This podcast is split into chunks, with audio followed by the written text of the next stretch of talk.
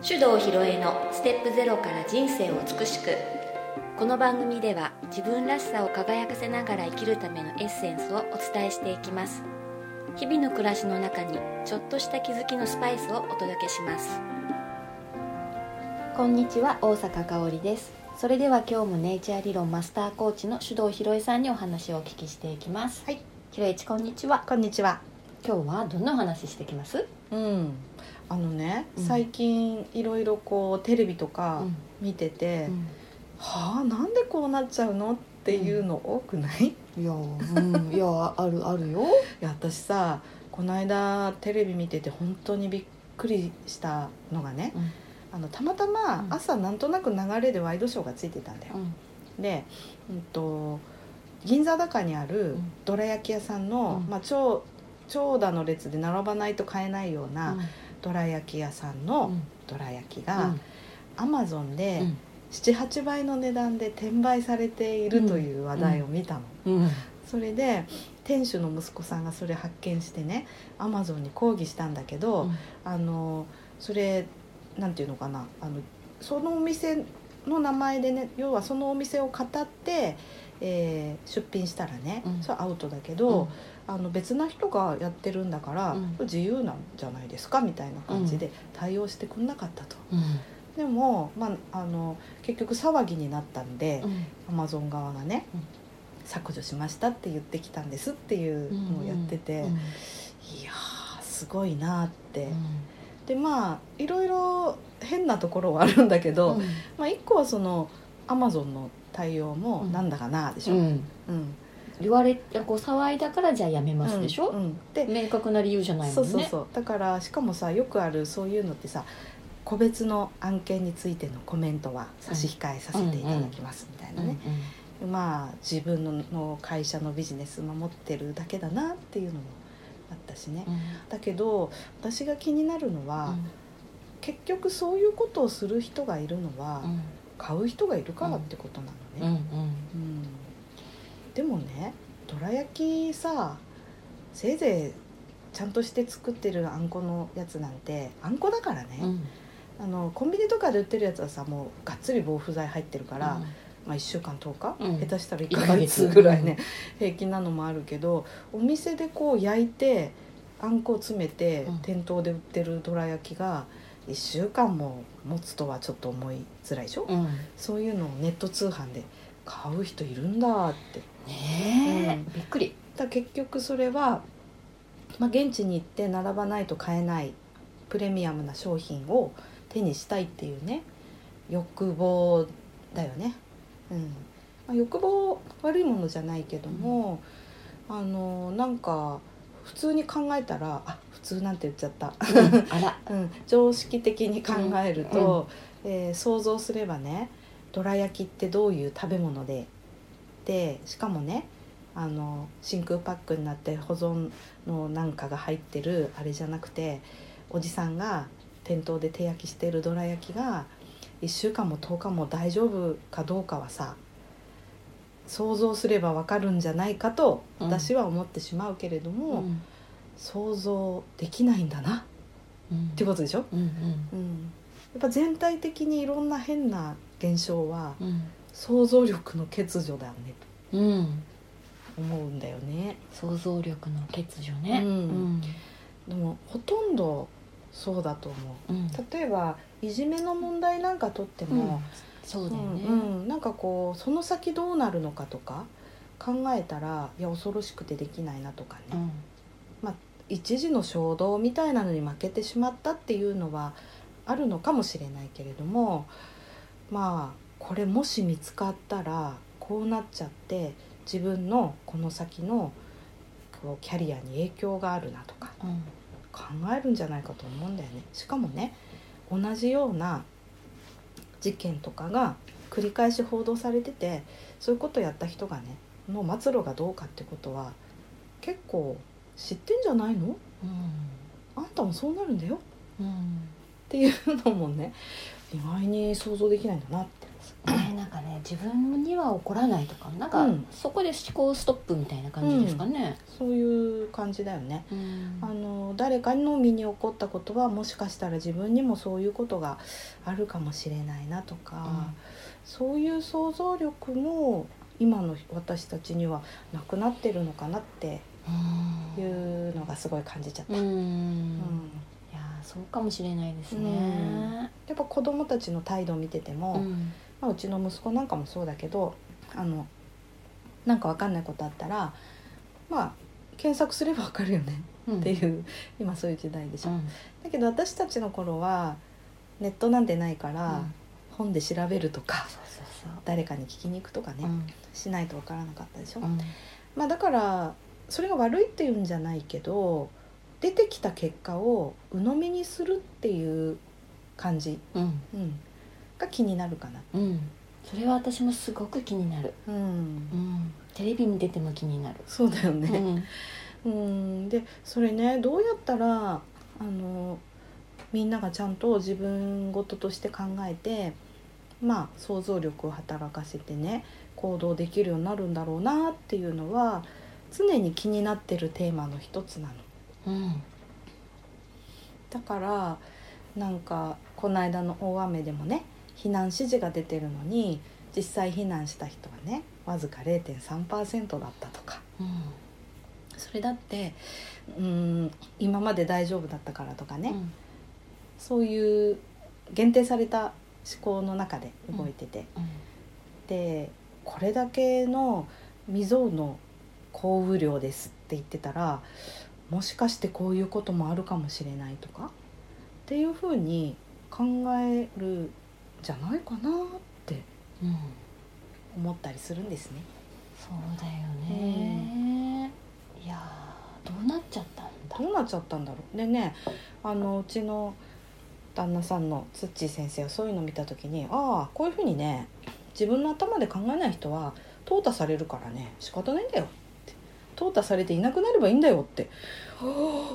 あらそれも 過激な。過激だけど。あでもそうかもなって思う、うん。だからちゃんと自分の頭で考える人たちだけが生き延びればそれでいいっていうふうに言っててね。極論だけどそうかもって思ったの。であの、まあ、私たち人間も生物の一種だからまあ私たちが知ってる範囲ではそんなに進化はしてないけれどもね。あのいろいろこう生き物が進化していく過程で滅びちゃった動物とかもいるよね。であの生き延びて進化した動物もいると。うん。でこのねうんと生き延びるものと滅びるものの違いってさ何かって聞いたことあるかお適応りうんそうなの。なんか強いから勝ち残ったとかじゃないんだって、うんやっぱり変化に適応できた種だけがね、うん。残っていけたんだって。う、ん。うん。でそういうことを今の世の中に当てはめると多分10年前と今ってかなりね世の中変わってて、まあ、例えば情報がすっごくたくさん溢れてて、うん。すぐ手に入っちゃうっうん。ていうのがまず例えばあるとするよね。そしたらその情報がいくらでも手に入る状況に適応するってねどういうことなのかってことなんだよね。で私は、うん、と山ほどある情報の中から自分であこれが正解だなって思うのを選び取る能力、うんでそれを使って自分の行動をどういうふうにしたらいいか自分で考えて決める能力。うん。これが情報がたくさんありすぎる世の中に対するうん。適応力だと思うんだよね。うん。ということで考えるとあツッチー先生の言ってること当たってるわと。で情報まあ情報化社会というか情報型社会かもしれないけど、そこで生き延びる人間の種類は自分で考えてうん。行動できる人、うんそうじゃない人は絶滅危惧種なんだなって。そういう結ぱいいる論かもしれないじゃないですか。うんそうだよ、だからあのまあいろいろね今日本は少子化で人口減で大変だって言ってるけど地球全体で見たらさ今ちょっとキャパオーバーなんだよ。ひ人が増えすぎちゃった、そうか。うん。だから人は減った方がいいっていうね。うん。考え方もグローバルに見たらあるかもしれないね。うん。でもじゃあそうなった時に昔恐竜がね絶滅したように絶滅する人類もいるのかも。なんて思っちゃった。いやでもね 地球のこう人間のこの進化の歴史を見てもそうですよね、うん。生き延びれなかった人種っていうか、しうん。ね原原人っていうか、はいはい。やっぱり淘汰されてうん。亡くなってるっていう、うんそれ考えたら今に当てはめたらそうかもしれない。そうなの。この脳みそがふにゃふにゃだと。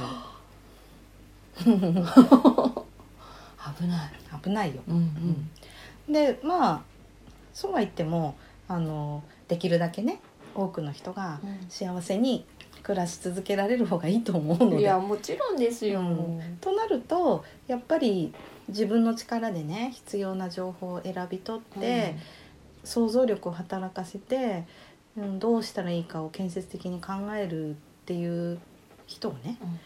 増やさないとなってちょっと思ったりしてさ。いやじゃあこれからのね、うん。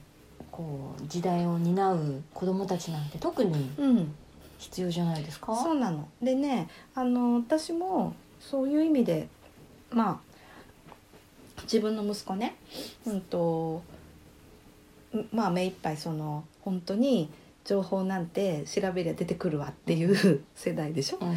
なんか考える力本当に弱いなとは思う。だけど、うん、と考える方向に促してあげると、うん。ちゃんと考えられるんだよね。うん。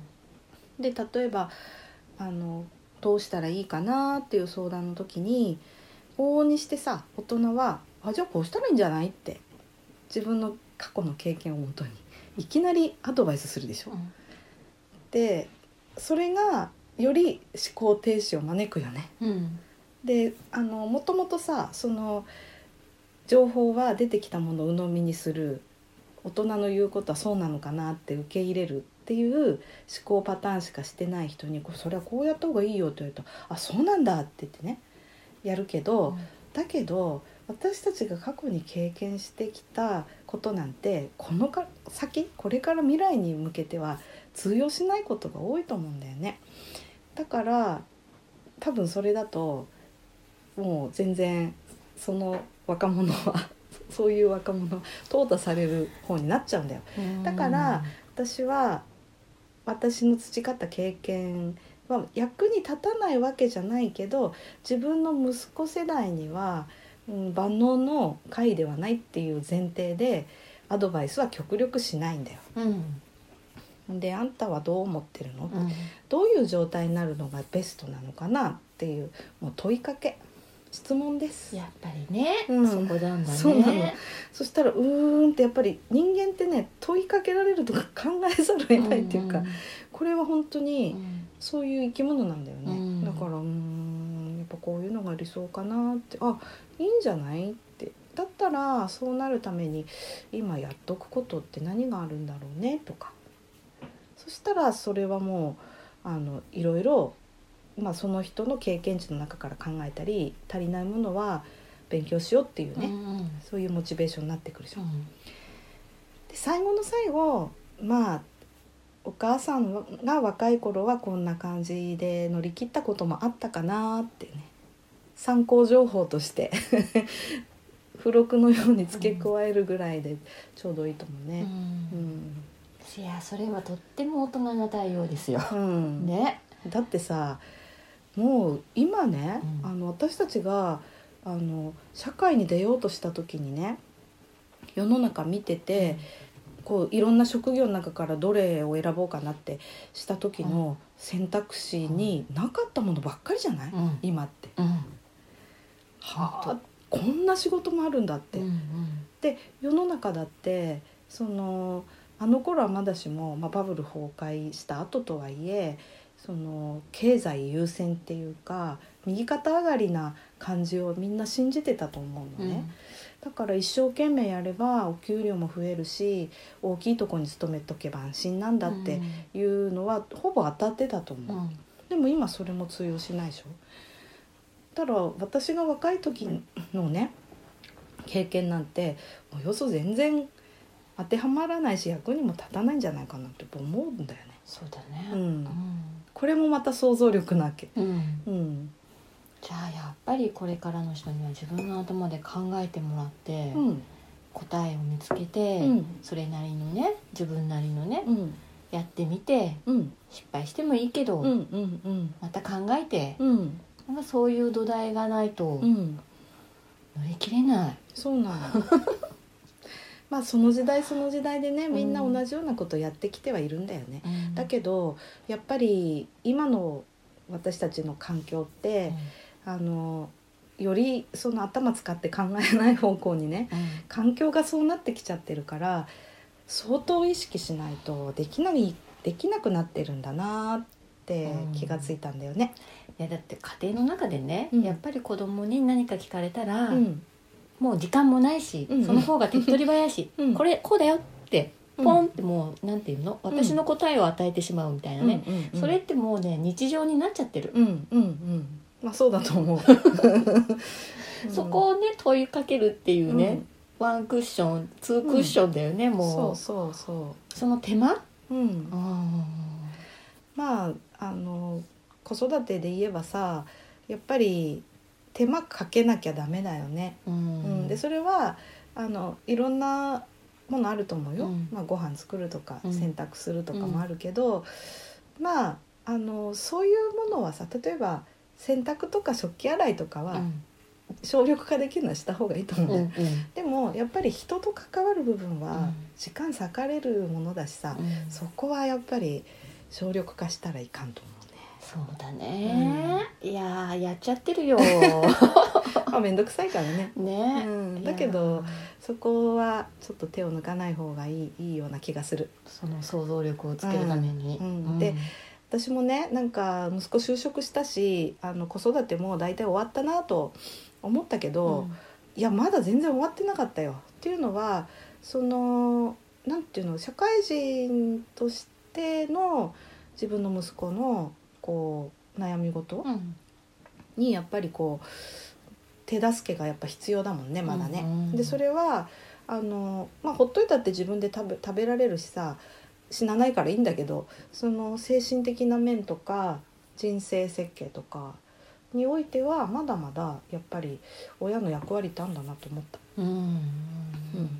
ただそれがその昔はこうでねとかっていうんじゃなくって、未来に関しては、むしろ息子世代の方がよくまあ見えているというか感じているっていう前提で、やっぱりこの先の未来をどう作るかっていうのの問いを投げるっていううん。うん役割。そうだな、うん。本当にね。すごい最近痛感してますね。うん。まあ、だからあのやっぱり私たちがさ私たち自身が深く考えるっていうかね想像力をこう働かせるっていうことを忘れてはいけないぞと。ちょっとねここ意識しないとうん。ね何か追われて時間に追われうんうん、考えてなかったかもしれないな、そうだね、うん。まああのなぜ時間に追われるのかっていうのもねね。考えてみた方がいいよね。そうだうねん、あの結構やらなくてもいいことに時間使ってたりね。うん、あるよ、うん。だからまあ本当に理想の未来にね向かうにはまあこれはねたびたびドラッカー先生の言葉も使いますけど、えー廃棄をするっていうね、うん。新しいことに進むには今までやってきたことをやめないと同じ時間の中には入りきらないよっていうことなんだよね。本当だね。うん。うんうん。だそれも想像力ですよ。うん。まあ、今までなんとなくやってきたけどこれって本当に必要みたいな、うんうん。そういう問いも必要でしょ？うん。という感じ。うん。いやちょっとねちょっと想像力ね、うん。いやちょ改めて、ちょうん、考えてみる、うん。うん。まあ、それはねあの子供から学ぶといいよ。そっか、の方があのなんて言ったらいいのかな。感覚的にいろんなこと捉えてるしでそれを耳を傾けて聞くっていうことをしないであの例えば聞かれたことに答えるとかっていうことばっかりやってると、自分が学ぶ機会もなくなっちゃうし、うん。子供がより考えなくなるから、うんうん。まあ、一緒に考えるといいよね、そうだね。うん。うんうんうん。質問してください。はいやってみますよ。ぜぜひぜひ、ね、うん。この問いというか質問力もねうん、ひろいちやってるしね。うんうんそうなんです、うん。だから私なんかなんで最初にねその、まあ、魔法の質問というね、うん。メソッドを最初にやり始めたんだけどどうしてあれが気になったのかは10年経ってやっと答えは分かった感じね、ううんやっぱりこのへんてこになっちゃった状況を乗り切って人間がもう一回想像力を取り戻すために問いってあるんだなって、そこだったんだ。うん、だってほら 問いってさ、うん。哲学でしょ？うん。これはもう4000年の太古の昔からあるんだもん、うんうん。で今もなくなってないでしょ？そうだね。そういうことだったんだとか勝手に一人で納得してなるほど。たうん。なんかつながった。うんうん、うん。そうなの。だからあのぜひね皆さんもはいこれはなぜそうなっているんだろうでもいいし私は本当はどうなりたいのかしら。でもいいしね、自分に問いかけをしてみる、うんうん。うん。あるいは周りの人にそういう何答えてもいいような問いをしてみると、うん。考える機能がねうん。蘇ってきますから。はい。脳も筋トレしないとねボケるからね、うんうん。いや本当うん、やってみてほしいです。はい。じゃあ今日からの筋トレします。はい。はい。じゃあ今日はこの辺にしときますか、ありがとうございましたありがとうございました。この番組では皆様からのご意見ご質問を募集しております。番組ページにあるリクエストフォームからお送りください。たくさんのお便りお待ちしております